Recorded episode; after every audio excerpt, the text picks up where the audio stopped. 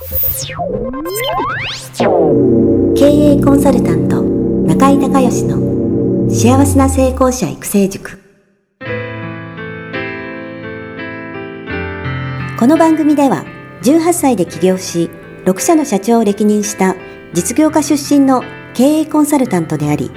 自ら経営塾を主催する中井孝義がこれまでに1200人以上の経営者の方々の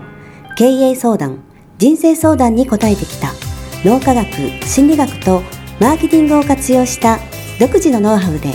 ビジネスと人生のバランスの取れた幸せな成功の実現をお手伝いしますリスナーの皆さん、こんにちは。経営コンサルタントの中井隆義です。今日はですね、品川のオフィスの方から、ブライアント・レーシーのね、販売心理学というお話をしたいと思います。えー、ブライアント・レーシー、まあ、皆さんご存知だと思いますけどね、世界ナンバーワンセールスコンサルタントと、えー、いうことで、まあ、IBM とかね、えコカ・コーラ、えー、なんかを、ね、躍進させたということでね、有名ですけども、あの、フォーチュン500社に入るね、有力企業のうちの200社以上に、えセールスの指導しているということでね、えー、まあ、すごい人ですけれども、今から15年ぐらい前かな、あの、日本にね、えー、来られてセミナーやられた時に、もう残念ながらね、行けなかったんですけどね、ランチ会が横浜のホテルで、あって、えー、確か20万円ぐらい一人、えー、だったと思うんですけど、VIP 席はもう200万円してたんですけど、あのー、やっぱりね、そういうすごい人と同じ空間にいるっていうことはやっぱり大事なことなので、行こうかと思ったら、あの、チケット売り切れてて、えー、行けなかったんですけども、あのー、まあ、何人かね、僕の友達が行ったんですけど、あのーまあ、ブライアント・レイシーのスピーチって15分ぐらいしかなくて、あとはただただ、そのテーブルの人と喋りながらご飯を、ランチを食べてただけだったということで、まあ、行かなくてよかったなと後から思ったんですけども、えー、まあ、それはさておきね、まあ、そのぐらいすごい、え人気のある、えー、実力者ということなんですけど、ブライアント・レイシーね、本も全部読みましたけど、日本語に訳されてるやつは、えー、カエルを食べてしまえっていうのがね、僕一番大好きで、えー、もし、あなたがカエルをどうしても食べないといけないんだったら、えー、一番醜いカエルから食べろっていうね、イギリスの格言があるんですけども、えー、まあ、そこからタイトル取ってるんですが、タイムマネジメントのね、あの本なんですけど、これすごくいいので、えー、ぜひね、タイムマネジメントに困ってる方は読まれるといいかなと思います。で、ブライアン・トレーシーなんですけどね、あのー、僕すごいなと思ったのが、この人ね、えっ、ー、と、まあ、どちらかというと裕福じゃない家の生まれで、高校卒業して、えー、仕事がないので、えー、いわゆる工事現場で、あの肉体労働者やってたんですよね。で、えっ、と、でもまあ、その、まあ若いし、なんか、その一生、その工事現場で働くっていう、そういうのも何かなっていうふうに思っていながら、まあ、悶々と、えー、過ごしてた、若い日過ごしたんですけども、ある日ですね、その建築現場の、えー、まあ、泊まり込みでね、モーテルに泊まり込みで、まあ、建築現場にいたんですけど、そのテレビね、モーテルの。テレビで1台で、億万長者にになったっていう人がテレビに出てて、まあなんかインタビューに答えてるのをね、偶然見るんです、モーテルの部屋で。そしたら、ひょっとしたらこの人が一代で、えー、まあ、億万長者になれるんだから、私もなれるんじゃないか、自分もなれるんじゃないかっていうふうに、まあ、まだ18歳、19歳ぐらいのブライアントレーション思うんですよね。で、その時に自分の中にある、えー、資産、ね、えー、これは何だろうっていうね、えー、ことを、まあ、考えるわけです。で、その資産をもとに起業して、え自分もね、大成功して億万長者になりたいと、まあ、思うわけです。ところが、えっ、と、家も別にそんな裕福な家でもないし、で、そんな優秀な高校出てるわけでもないし、まあ学歴もないし、その特別な技術もないと。で何が自分の中の資産になるんだろう、資源になるんだろうっていうのをずっと毎日毎日、え昼は建設現場で働いて、夜はモーテル帰ってきて寝ながらベッドでずっと考えるんです。そしたらね、ある日ね、突然ひらめくんです。えー、自分の中にはね、自分にはね、約束をして守るっていうね、えー、ことができる、資源があるっていうふうに気づくんです。そして次の日ね、えー、工事現場に行って現場監督に今日はこれこれこれだけの仕事をしますっていうふうに宣言して、で、必ずその言ったことを守って仕事をしてから帰るっていうのをね、えー、やり始めたんです。そしたら、えー、っと、その現場監督が、君なかなかやるねっていうんで給料を上げてくれたり、えー、それからその、えー、もっと違うね、質のいい仕事を、えー、ま、任せてもらったりとかいうのをどんどんやっていくわけです。それで、まあ、お金をね、えー、どんどん貯めていくんです。で、彼は別にその現場監督になりたいわけでも、その建築工事がやりたいわけでもなくて、えー、じゃあ何がね、えー、自分には向いてんのかなとか、もしくはその、資本金がね、あんまりないですからね、えー、お金をかけないで、えー、何をで起業したら、えー、一番いいんだろうっていうのをまたね、これ毎日その工事現場で、えー、約束を守りながらですね、えー、モーテルの部屋でペットで一人で何ができるんだろう何がいいんだろうっていうのを考えるんです。で、そこでひらめいたのがセールス。ね、えー、セールスだったらそんなにね、あのー、元でいらないなっていうふうに考えて、で、彼はね、一番初めに何を売ったかわかります知ってる人います？これね、えー、有名な話なんですけど、5セントの石鹸。5セントの石鹸をセールスしたんです。えー、のドアノックで。で、なんでね、石鹸かって言ったら、石鹸は、す、え、べ、ての家庭で使われるので、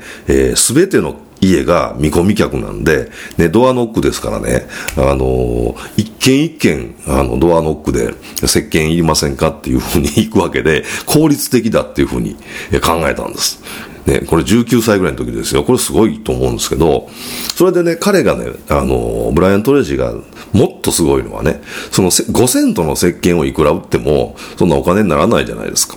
で、彼は何をやってたかって言ってね、その5セントの石鹸を売るっていうテストマーケティング、セールスのテストをしながら、セールスのマニュアル、こういうタイミングでこういう風に言ったら石鹸がたくさん売れるっていうことを、まあ、実験しながらね、マニュアルを作ってたんですね。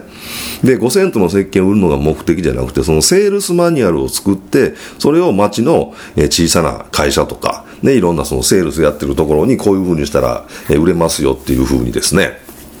そのマニュアルとして高い金額で売るっていうことを前提に、えー、その5セントの石鹸をもう、えー、毎日毎日ドアノックして売りまくって、えー、そしてそのセールスのマニュアルを作ってこうしたら売れると。で、それをいろんなところに、えー、売りに行ってですね、それでお金、えー、持ちになって、お金持ちっていうか、まあ、有名になって講演とかコンサルとか、えー、やるようになって出版もやるようになってっていうんで、どんどんどんどん、そのもうセールスの神様としてですね、今は君臨してますけど、えー、どんどん階段駆け上がって、本当にそのセールスのノウハウっていうことで、えー、億万長者になるわけです。で本当に、えー、まあ今でもね、多分世界のトップ、セールスコンサルタントとしてはもう圧倒的トップだと思うんですけど、で、このブライアン・トレーシーがね、すごく面白いことを言っていて、えっと、古い、えー、販売形態、セールスの形態と新しいね、セールスの形態は違うっていう。要はね、自分が昔、えー、こういう風にしたらセールス、ね、成功しますよって言ってたやつを、自分のやつを自己否定してね、で、新しくこういう風にしたら売れるんですよ、今の時代は違うんですよっていう風に、えー、言い直してるっていうか、まあ、えー、まあ、バージョンアップしてるっていうことなんですけど、じゃあ古い販売形態って何っていうとね、まずは関係構築ね。見込み客の人との関係構築。これ10%。それから適格性の確認。これ20%。この人が本当にね、えー、その商品サービスを買ってくれる。そうか、またそれが役立つ、その人に役立つのかっていうね。で、30%がプレゼンで、で、40%がクロージングっていう。で、えー、これがね、えー、古い販売形態で、ブライアン・トレシーは、こう階段駆け上がるときはこれで駆け上がったんですけど、えー、で、実際問題今はもう全然そんなんダメでねっていう。で、新しい販売形態っていうのはどういうふうなパーセンテージになってるかっていうと、信頼関係の構築がですね、えー、古い方は10%だったのに、これが40%って言ってるんですよね。そもそものもうその商品サービス、えー、セールスっていうまでに、この信頼関係構築が40%最も大事で、で、次30%がニーズの把握だっていう。ね、そのお客さんの。で、20%がプレゼンで、えー、そして10%がクロージング。ね、古い販売形態では40%がクロージングだったのに、で、新しい方はね、信頼関係をちゃんと構築できて、ニーズを把握したら、しっかりプレゼンしたら、もうあとクロージングはさらっとでいいよっていうね。まあそういうふうに言ってるんです。あの、私の知り合いにもね、トップセールス何人もいらっしゃいますけど、あの、売れてる人ほどね、あの、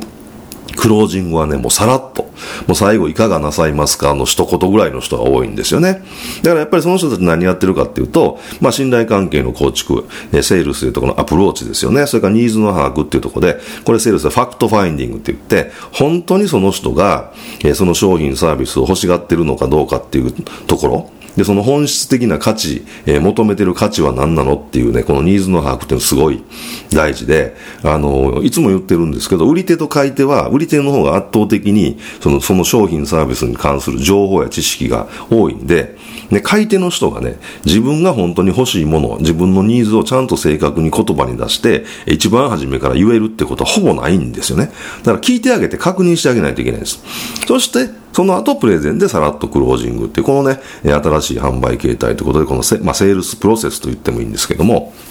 こちらの方をね、えー、ぜひ皆さん意識して、まあ、セールスね、えー、やってる方、あのー、まあ、もちろんですけれども、やっぱ人って、えー、それぞれやっぱ自分をね、どんな仕事をやってるにしても、えー、例えば極端な話、あのー、普通にサラリーマンで、セールスじゃない部署の人でもね、えー、やっぱりその自分を売り込むってことはすごく大事なことだし、より質のいい仕事、よりね、えー、報酬の高い仕事っていうのを、ね、選ぼう、選ぼうっていうか、えー、に選ばれるっていうふうに、えー、なるためにはですね、やっぱり自分をしっかり売るってことも大事だし、自分自身がね、やっぱり商品っていう考え方も、えー、持たれた方がいいと思うんで、ぜひね、この、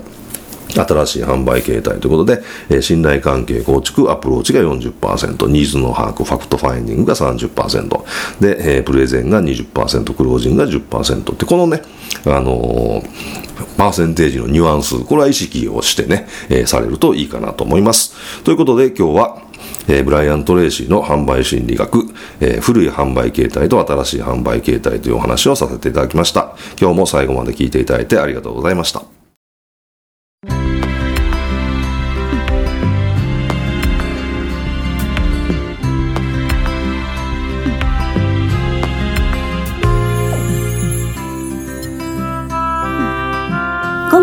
番組はいかがだったでしょうか？あなた自身のビジネスと人生のバランスの取れた幸せな成功のための気づきがあれば幸いです。なお、番組ではリスナーの皆様からの質問をホームページの受付フォームから募集しています。